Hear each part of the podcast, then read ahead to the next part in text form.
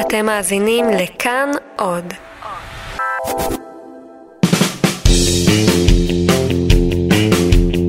אהלן, אני אורי לוי ואתם על שער הסכת הכדורגל של כאן ובבגול. בפרק היום אנחנו חונכים מיני סדרה חדשה, גיבורים בשער. אחת לכמה פרקים אנחנו נעצור ונתמקד בדמות מרכזית בהיסטוריה הרחוקה או הקרובה של הכדורגל. יכול להיות גיבור טוב, גיבור רע, שחקנים שניצחו, הפסידו, אבל כאלו ששינו את המשחק, על המגרש, וגם, ולפעמים בעיקר, מחוצה לו. אנחנו ניקח מקרה אחד או סאגה מסוימת בקריירה של כל אחד מהם ונשים עליהם את הפוקוס, נראה מה אפשר לקחת מהמקרה הזה וללמוד ממנו על עולם הכדורגל. דרך הסיפורים האלה ננסה להבין איך הכדורגל משמש לא פעם ככלי, כמסר, כפה, והופך להרבה יותר מרק משחק.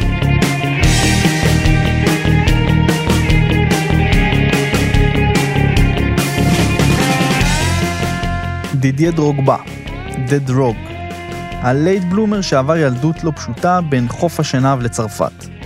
בסוף שנות ה-80 הוא עבר במחלקות נוער של מועדונים קטנים בליגה הצרפתית, ורק בגיל 26 פרץ לתודעה העולמית. אגדת צ'לסי האנגלית, המנהיג והקפטן של חוף השנהב בשנות האלפיים. חלוץ שזכה כמעט בהכל. גביע אופ"א עם מרסיי, אליפויות וגביע אנגליה עם צ'לסי, וחשוב יותר, תצוגת שיא שלו בגמר ליגת האלופות ב-2012 עם נגיחה אדירה ופנדל מכריע שהעניקו לבלוז את הגביע עם האוזניים הגדולות.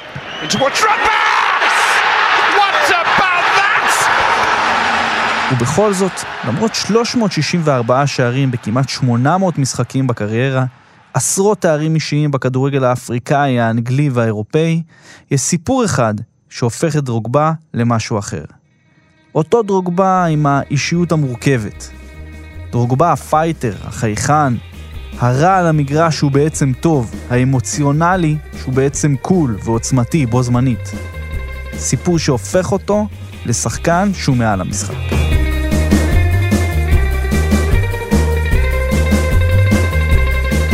אצטדיון אל-מלך בחרטום, סודאן, אוקטובר 2005. במשחק מוקדמות מונדיאל די שכוח אל בין הנבחרת המקומית לנבחרת חוף השנהב, מנצחים הפילים, כינוי של האורחת, 3-1. לחוף השנהב היה סיכוי קלוש להפיל המונדיאל, כשהם לא באמת בונים על זה, אבל בשילוב של תיקו דרמטי בין קמרון למצרים במשחק המקביל, זה קורה. לראשונה בהיסטוריה, חוף השנהב העפיל על הגביע העולמי. דרוגבה היה אז כבר קפטן הנבחרת ושחקן צ'לסי, העברה היקרה ביותר בתולדות המועדון, חייל של ג'וזה מוריניו שמרוויח מיליונים בעונה, ומטיל אימה על הגנות הפרמייר ליג עם משחק גב השער המשובח שלו. הוא חגג בטירוף עם החברים שלו לקבוצה את ההעפלה. המצלמות עליהם ו... רגע, תעשו שנייה פריז על התמונה הזאת. כל זה קורה כשחמשת אלפים קילומטר משם, בחוף השנהב עצמה, יש מלחמת אזרחים נוראית. אנשים הורגים אחד את השני בגלל מי שהם, בגלל המוצא שלהם, בגלל הדת שלהם.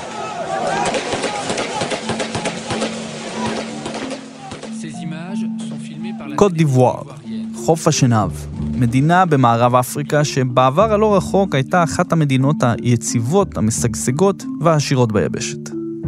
לאורך שנים, בעיקר מאז שהיא קיבלה את העצמאות שלה מצרפת ב-1960, חוף השנהב הייתה מוקד מרכזי במפרץ גינאה.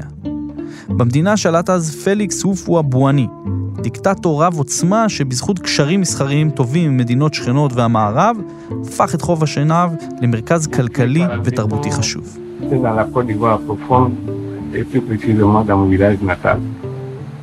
במשך הרבה שנים אלפי אנשים היגרו לחוף השנהב מכל מדינות האזור כדי לעבוד בתעשיות הקקאו והקפה, בעיקר מהשכנה בורקינה פאסו, שרובה מוסלמית. חוף השנהב היא מדינה עם מבנה דמוגרפי מגוון מאוד. כ-40% מוסלמים, בעיקר סונים, ו-35% נוצרים, בעיקר קתולים ואבנגליסטים, והשאר בני דתות אפריקאיות שמשתייכים לקבוצות אתניות שונות כמו אקן, גור, מנדה, ודוברים, מלבד צרפתית השפה הרשמית, עוד כ-60 שפות ילידיות אזוריות. כ-77% מכלל האוכלוסייה מוגדרים כאייבורים, אנשי חוף השנהב, זה מושג חשוב שגם תכף נדבר עליו, ועוד כ-20% נחשבים למהגרי עבודה ממדינות שכנות. רובם מוסלמים. בצפון יש רוב מוסלמי ובדרום נוצרי. בקיצור, קיבוץ גלויות של מערב אפריקה, או כמו שאומרים, סלט שלם. אפשר להגיד שבשיאה, תחת עופרה בואני, חוף השנהב הייתה כלפי חוץ כמובן, דוגמה לחברה בה בני קבוצות שונות יכולים לחיות זה לצד זה בשלום ובשגשוג יחסיים, באמצע אזור מוכה הפיכות צבאיות, סכסוכים ומלחמות אזרחים כמו מערב אפריקה. ואז, אחרי יותר מ-30 שנה בשלטון, ב-1993 עופרה בואני מת, ועם זה התחילו הבעיות.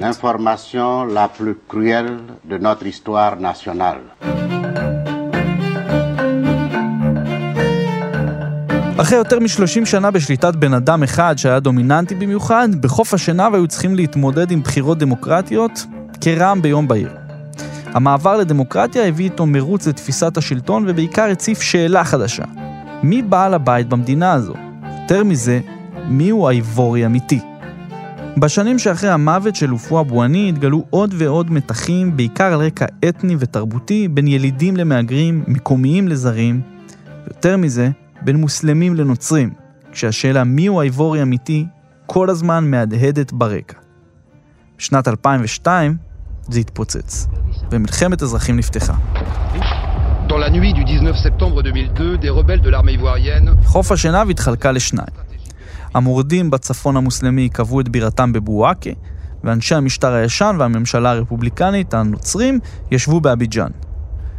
במשך כמה שנים קרבות קשים ניטשו בין הצדדים, פליטים ברחו מהמדינה כמו זבובים, סיפורים על ילדים חיילים והפרות זכויות אדם של שני הצדדים הלוחמים התפרסמו חדשות לבקרים, ולא נותר זכר למדינה המשגשגת שחוף השנהב הייתה לפני זה.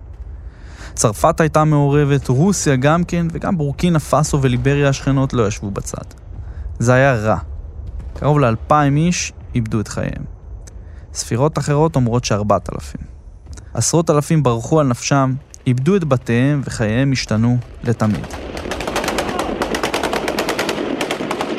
וכאן, כאן נכנס לתמונה דידיה איב דרוגבה טבילי.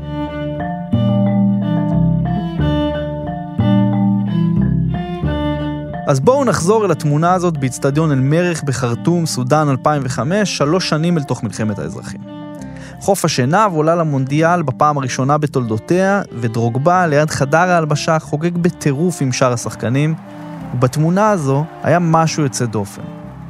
במרכז המסך דרוגבה, שבא ממשפחה נוצרית, מחובק מימין עם כל הטורי המוסלמי, כששאר החברים שלהם לנבחרת מסביב. חלק נוצרים, חלק מוסלמים, חלק הקאן או גור או מנדה, חלק ילידים וחלק מבורקינה פאסו, או כאלה שההורים שלהם מליבריה או מאלי. בדיוק ברגע הזה, דרוגבה לקח מיקרופון מאחד העיתונאים, הסתכל למצלמה ואמר: האיבורים והאיבוריות, מהצפון, מהדרום, מהמרכז ומהמערב.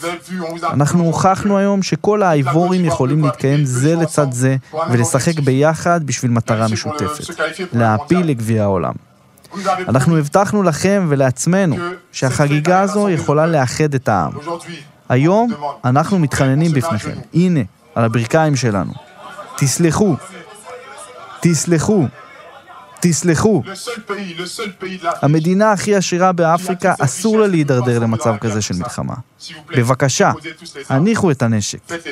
תערכו את הבחירות, תארגנו את הבחירות, הכל יהיה טוב יותר. אנחנו פה כדי ליהנות, אז תפסיקו לראות. אנחנו פה ליהנות. באמצע מלחמת אזרחים מדממת, מצלמות הטלוויזיה תופסות אותם ברגע שעל פניו נראה סוריאליסטי לגמרי לתקופה. הנאום הספונטני הזה היה ה-game changer של מלחמת האזרחים.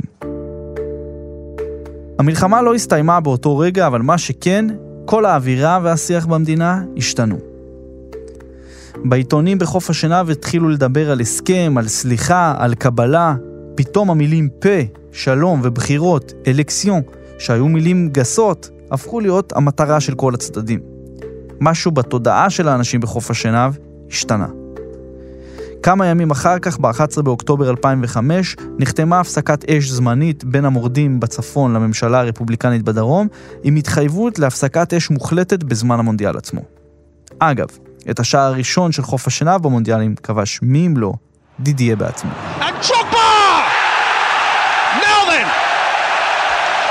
דרוגבה לא עצר שם. בדצמבר 2006, אחרי שזכה בתואר שחקן השנה באפריקה, דידי, שכבר היה לכוכב על באירופה, החליט לעשות מעשה חריג.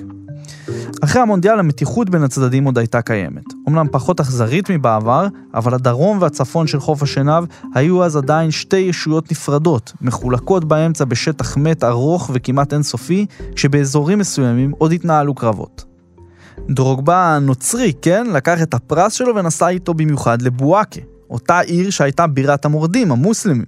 הוא חגג עם האוהדים שלו ואוהדי הנבחרת משם את הזכייה שלו בתואר. הוא רצה להראות להם שהתואר הזה הוא גם שלהם ובשבילם. כשאתה רואה את הצעירים האלה, אתה רוצה לעזור למצוא פתרון לחיים האלה ולשלום, כי מגיע להם לחיות בשלום. הוא גרף עוד ועוד תמיכה משני הצדדים. ככה, דרוגבה הכין את הקרקע למהלך הבא שלו. במרץ 2007 המלחמה הייתה על סף סיום. מאמצי ההתקרבות החלו להניב פירות, אבל עדיין לא נשבר הקרח באמת. כשחוף השנהב הייתה על סף להבטיח את מקומה בגביע אפריקה לאומות 2008, דרוגבה לחץ על מנהיגי שני הצדדים, מהצפון ומהדרום, לקיים את משחק העלייה דווקא בבירת המורדים, בואקה. ההצעה שלו התקבלה, ואחרי חמש שנים עקובות מדם, מורדים ואנשי ממשלה ישבו ביחד ביציע, כולל מנהיגים משני הצדדים, ששרו את ההמנון של חוף השנהב וחגגו ביחד.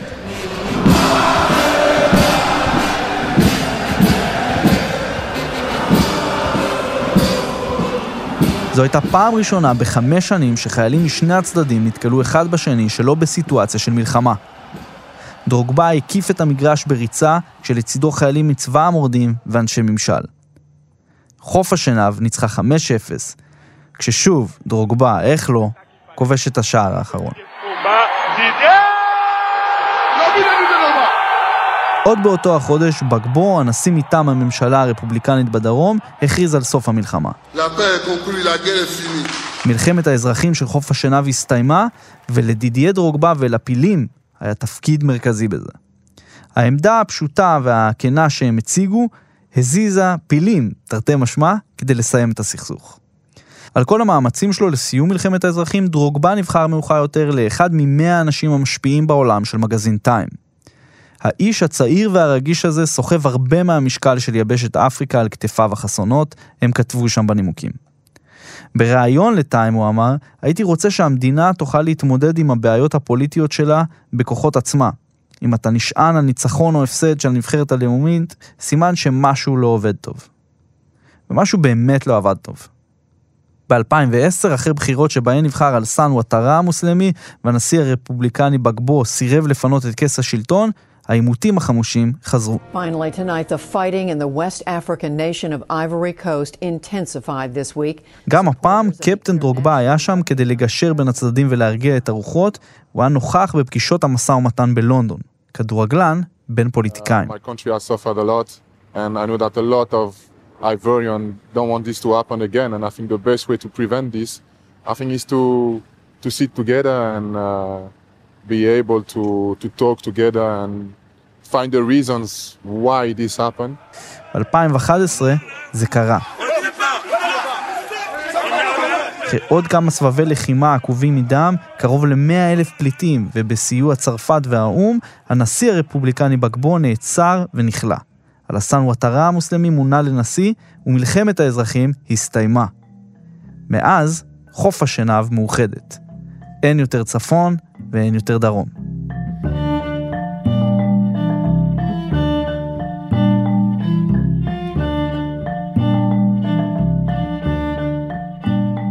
כדורגלן מצליח שסוחף אחריו לפיוס מדינה שלמה שנמצאת במלחמת אזרחים.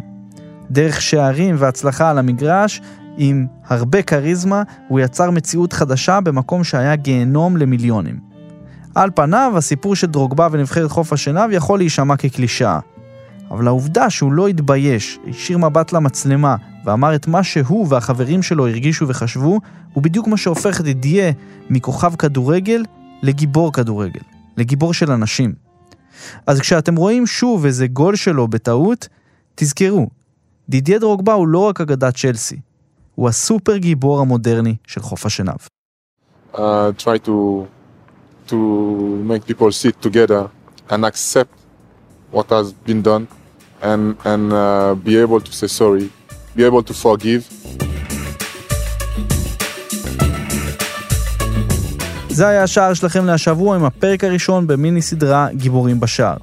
אפשר להאזין לכל הפרקים שלנו באתר ובאפליקציית כאן, בספוטיפיי ובכל מקום שמקשיבים בו לפודקאסטים. אתם כבר יודעים, תירשמו ותדרגו אותנו ב iTunes ותספרו עלינו לכל מי שיכול ליהנות ממה שאנחנו עושים. תצטרפו גם לקבוצת הפייסבוק שלנו, שער הסכת הכדורגל מבית כאן ובאבאגול, יש שם דיבור טוב ואחר על כדורגל. אז תודה רבה לרום אטיק העורך, לדניאל שמר עורך הסאונד, ליוסי מדינה על הפנינים מהארכיון, לירדן מרציאנו על העזרה בעריכה, אני אורי לוי, ותזכרו... Arrêtez on veut s'amuser. Arrêtez vos vigilances.